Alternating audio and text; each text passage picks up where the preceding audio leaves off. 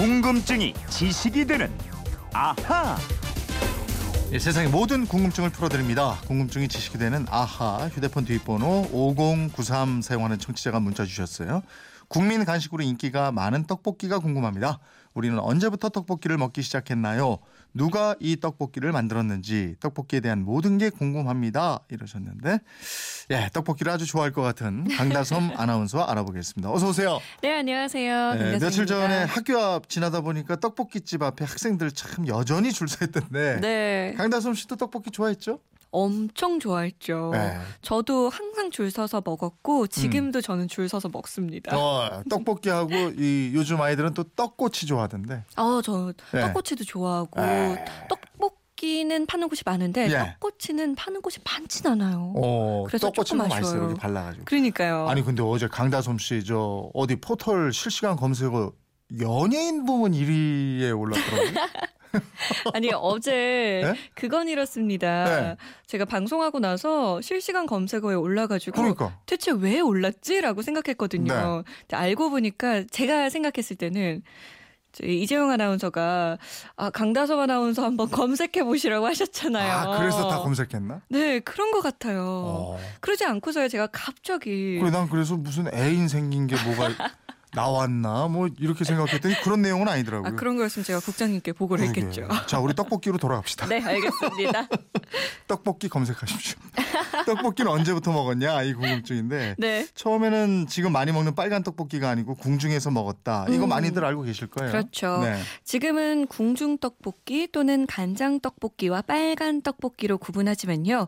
처음에는 궁중도 붙지 않고 그냥 떡볶이로 불렸습니다. 음. 일반 서민들은 맛보지 못하던 아주 고급 어. 요리였어요. 그러면 언제부터 그 고급 요리인 떡볶이를 먹기 시작했을까요? 이 요리 이름이 최초로 등장하는 사료는 1469년에 나온 식료찬요라는 식이요법 책입니다. 네. 음식을 통한 질병 치료 방법을 상세히 알려주는 임금님의 주치, 그러니까 어이가 쓴 책인데요. 어. 이 책에 떡볶이, 즉 한자어로 병자가 고기와 고추를 넣고 만든 음식이고 제사상에도 올려졌다는 내용이 들어 있습니다. 어. 어이가 쓴 책인데 떡볶이 이름을 병자라고 했다는 것도 참 네, 이게 떡의 병떡 병자에 네, 떡 좀 웃겨가지고 네. 고기 구울 자자를 써서 병자. 우리말로 네. 떡볶이라고 했습니다. 이후에 나온 시의전서라는 요리책을 보면요. 각종 채소와 버섯, 쇠고기 등의 재료와 흰 떡을 간장과 기름으로 양 념해서 볶는다는 조리법이 기록돼 있습니다. 음. 승정원 일기에는 영조의 어머니 숙빈 최 씨가 이 음식을 좋아했다는 내용도 있습니다. 네.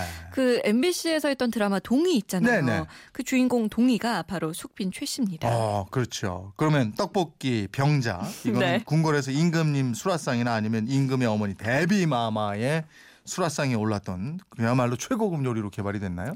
이 궁중에서 먹던 떡볶이가요. 원래는 파병, 파평 윤 씨의 종가 음식이었다는 얘기도 있습니다. 네. 이윤 씨 가문의 간장이 맛있기로 유명했는데 이 맛있는 간장으로 만들어낸 별미 음식이 떡볶이였다는 겁니다. 음. 이 시점이 대략 17세기로 전해지고 있는데요. 좀 전에 말씀드린 병자가 처음 나오는 식료차료는 15세기 후반에 나온 책이거든요. 네. 그래서 정확 한 얘기는 아니고 구전되는 이야기라고 보셔야 될 것 같습니다. 음. 이 음식의 기원은 누가 언제 어디서 먹기 시작했느냐 이거 정확히 알기가 어려운 것 맞아요. 같아요. 예. 근데 왜 옛날에는 서민들이 떡볶이를 못 먹었을까요? 이 조선시대 떡볶이의 재료는요, 흰 떡뿐 아니라 비싼 게 많이 들어가요. 소갈비, 표고버섯 아, 등을 그러네. 넣고 또 네. 간장과 기름을 넣어서 볶은 음식인데요. 아. 지금처럼 식용유가 있던 시절도 아니고 기름이 워낙 비싸고 또 귀해서 떡을 아무나 볶아 먹을 수가 없었습니다. 예, 그러네. 그리고 떡은 당시에 밥보다 귀한 음식이었는데 음. 그런 떡을 해 먹고 또 게다가 남은 떡으로 볶아서 요리를 해 먹는다? 네. 요거는 사실 보릿고개가 있을 정도로 배고프고 또 먹을 게 많지 않던 시절에는 쉽지 않은 일이었죠. 두고 보니 그러네요. 들어가는 게 소갈비, 표고버섯, 뭐 그때 기름은 뭐 참기름이나 뭐 이런 걸 쓸 텐데. 그럼요. 아이 그렇겠네. 근데 이렇게 귀했던 떡볶이가 빨간색으로 등장해서 서민들의 입맛을 사로잡기 시작한 거 이건 언제부터일까요? 이 즉석 떡볶이로 유명한 동네가 서울 신당동인데요. 그렇죠. 이곳에서 가장 먼저 장사를 시작한 마봉님 할머니가 있습니다. 음, 며느리한테도 안 가르쳐 주죠. 네, 맞아요. 몇 년 전에 돌아가셨는데 예. 이분이 전쟁 직후인 1953년 가족들과 막 개업한 중국 음식점에 갔습니다. 네. 그때 식당에서 준 떡을 집다가 친정아버지가 드시던 짜장면에 떨어뜨린 거예요. 오. 그래서 어쩔 수 없이 이 짜장이 묻은 떡을 먹었는데 네. 이 맛이 엄청 좋았다는 거죠. 아, 그래서 짜장 만드는 춘장과 고추장을 섞은 떡볶이를 개발했고 예. 즉석에서 끓여 먹는 불판 떡볶이까지 개발했다고 합니다. 야, 근데 이게 우연치 않게 발견이 된 거네 그러니까. 그러니까요. 근데 이 떡이 짜장면에 들어가지 않고 만약에 짬뽕에 들어갔으면 어쩔 뻔했어요. 그러니까요. 네. 근데 이거는 즉석 떡볶이고 네. 우리가 학교 앞에서 이쑤시개로 찍어 먹던 떡볶이 이거 만들어 놓고 파는 거 있잖아요. 그쵸. 네. 그런 빨간 떡볶이는요, 시장의 좌판이나 학교 앞의 작은 가게, 또 문방구, 이렇게 정식 식당이 아닌 곳에서 팔았기 때문에 기원이나 유래를 찾기는 어렵습니다. 음.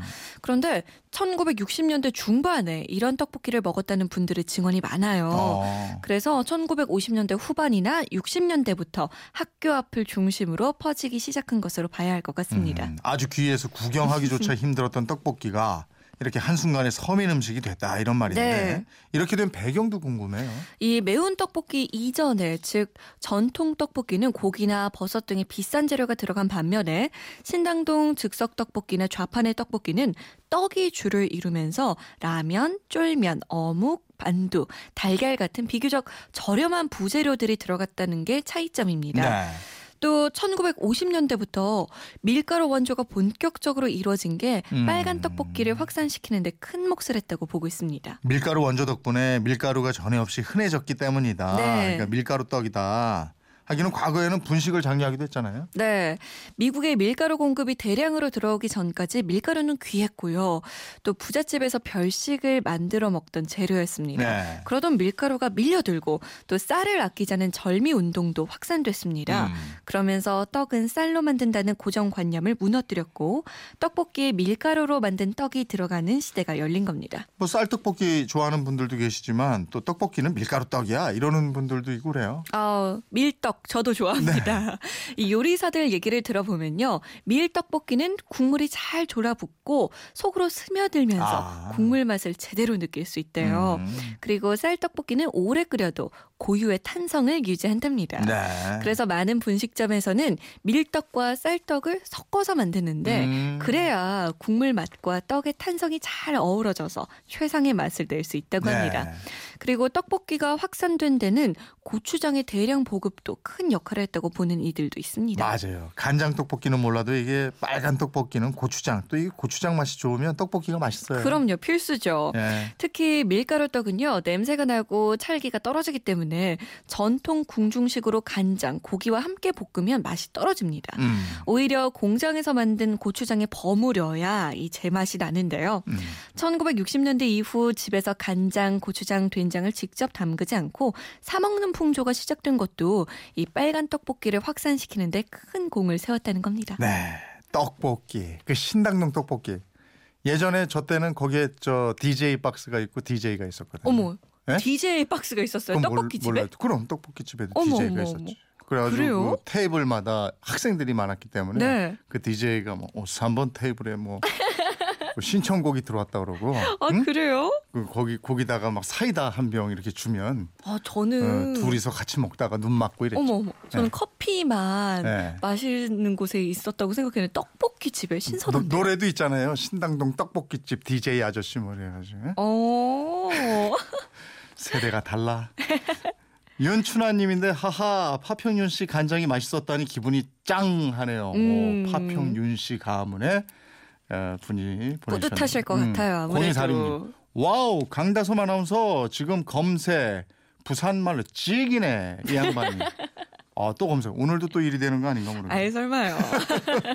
예, 떡볶이 얘기하다 보니까 뭐 먹고 싶어지고 막 이러는데 빨간 국물에 튀김 어묵 찍어 먹어. 아, 기가 막히죠. 아유. 5094님 궁금증이 시원하게 풀리셨습니까? 준비한 선물 보내드리겠고요.